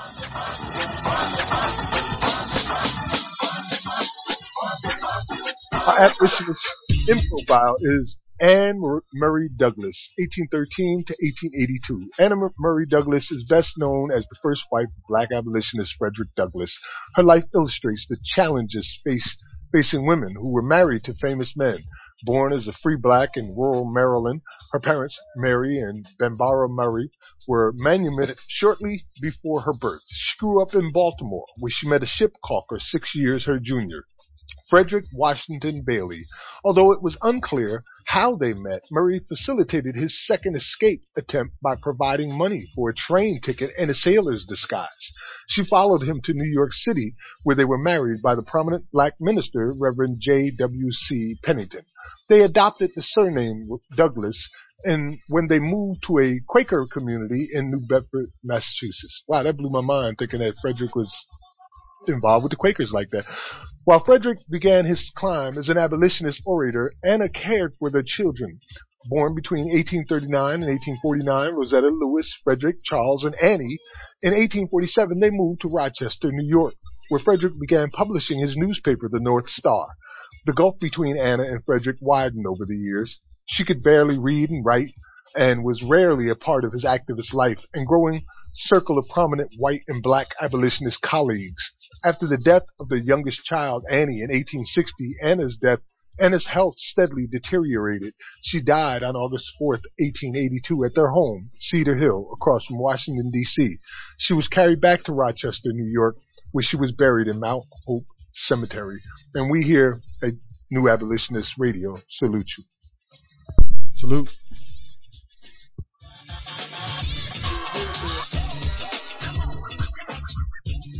You know, there would be no Frederick Douglass without her on so many levels. She helped him to escape paying for his ticket and his disguise, um, you know, and caring for the kids and, uh, they just grew apart, I guess, because he got more and more involved in abolition. Well, it took a whole lot longer to travel back then too. Now, if you traveling and you organizing and you know the Underground Railroad and helping people escape and trying to convince other brothers to plot and plan to start a revolution or a civil war and yeah, I mean it. I mean, shoot, man, yeah, we've seen that happen a lot though with with uh, men who um take more take on more than what they should take on in terms of a movement but they're so burdened with that work but i mean think about it back then in the 1800s see now we could jump on a train jump in a car you know um you travel from your home to Charleston or North Charleston or you're coming to North Carolina, you could jump in a car. You have,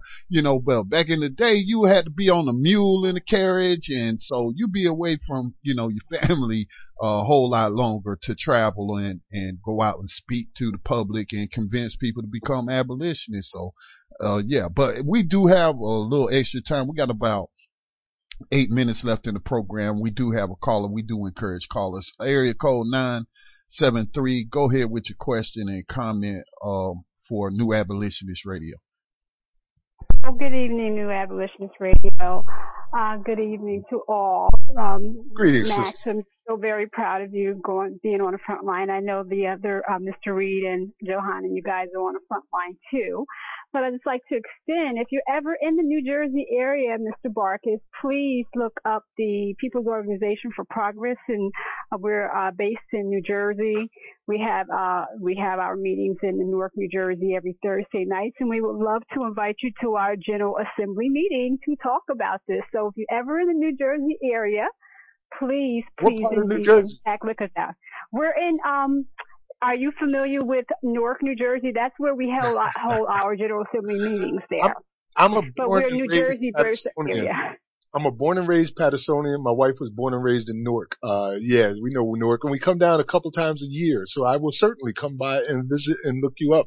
If you could send me the Please, please do. We would really, um, you know, that would be very good because um, our chairperson, um, Mr. Lawrence Hamm, has been running the organization for the last, I think, maybe 40 years, and he's always on Open Line. I'm sure you're familiar with that program that comes on in in in, um, in New York. Uh, it comes on W. Can I mention that on the air, Yes, sir? please. Okay, W uh, BLS and uh, Bob Slade and and Yes. uh, who else is up there?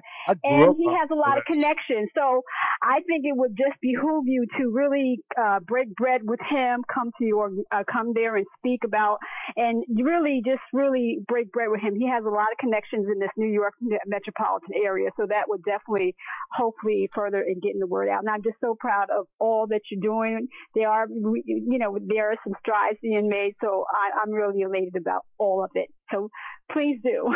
Could Okay. you, could you send me the information in a private message, uh, possibly, so I could contact them?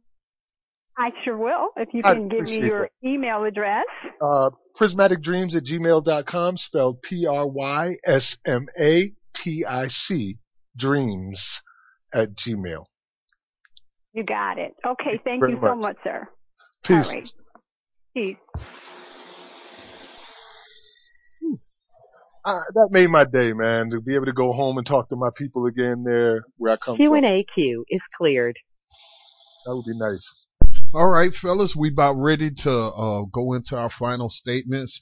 Um, I really don't, not going to talk a whole lot except to say that um, this bill needs to be passed. We need to make it be debated in Congress. Hopefully, push it to to a vote because the pro- the process is just beginning. You you know you just introduced the bill, and so you know that's just the beginning. And like I think has been mentioned, they try to kill stuff in committee or they try to attach, you know, amendments to it and, and do compromises like we saw the North and the South compromise on the 13th Amendment. Uh, so yeah, this, the process is just beginning, but you know, it's even how many people can say that they can even get the process started. So it is an accomplishment and it is the narrow focus on, um, um, private prisons and jails, but believe me, you know, these are corporations who have very long tentacles and they got their hands in many things and they behind a lot of stuff. Including legislation that has led to what people call mass incarceration and, of course, a continuation of centuries long uh, enslavement of people. Word. Just want to remind folks uh, to find us on other social media outlets. Uh, Facebook, obviously, we're New Abolitionist Radio on Facebook. Uh, the Move to Abolish 21st Century Slavery and Human Trafficking Group, which I believe is uh, is around 2,500 members now. About that, yeah. Yeah. So uh, just remind folks to find us there.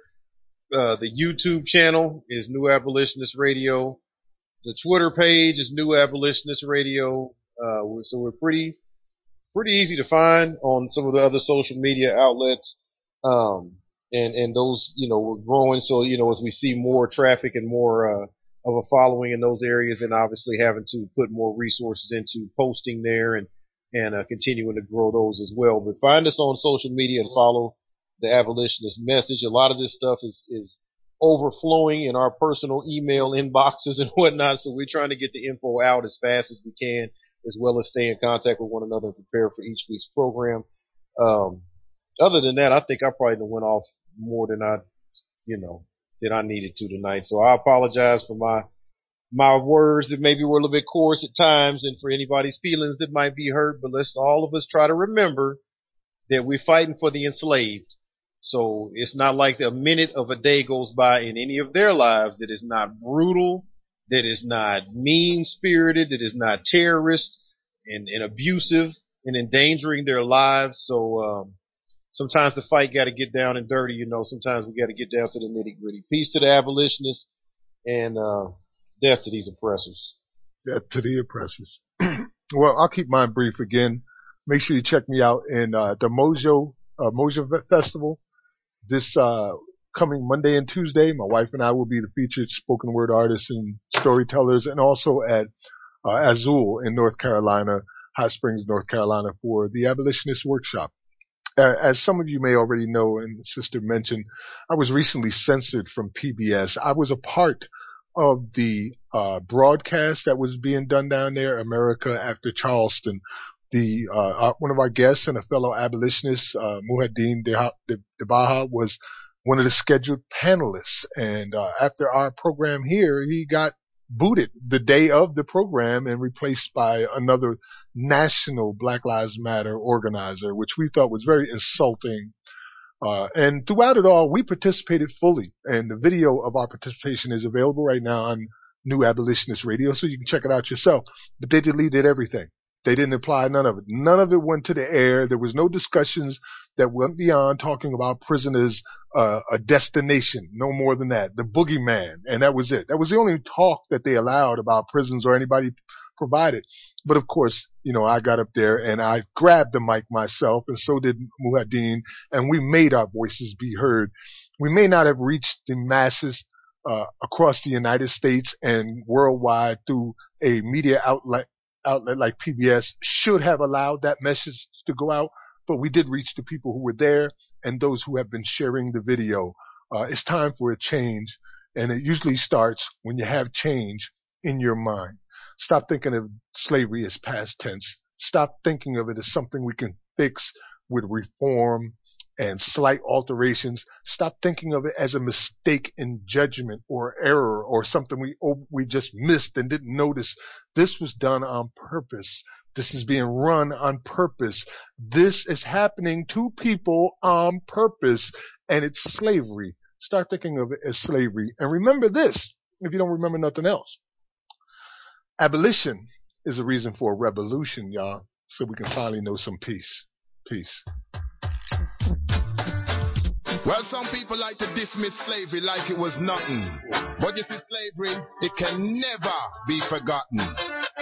Some people not gonna like what me say, but me I gonna say it anyway. We are gonna talk about slavery and the effects of it today. Some people just don't want to know about 400 years ago. But the thing about slavery, it's affecting people now. I tell you no lie, when I see a film about slavery.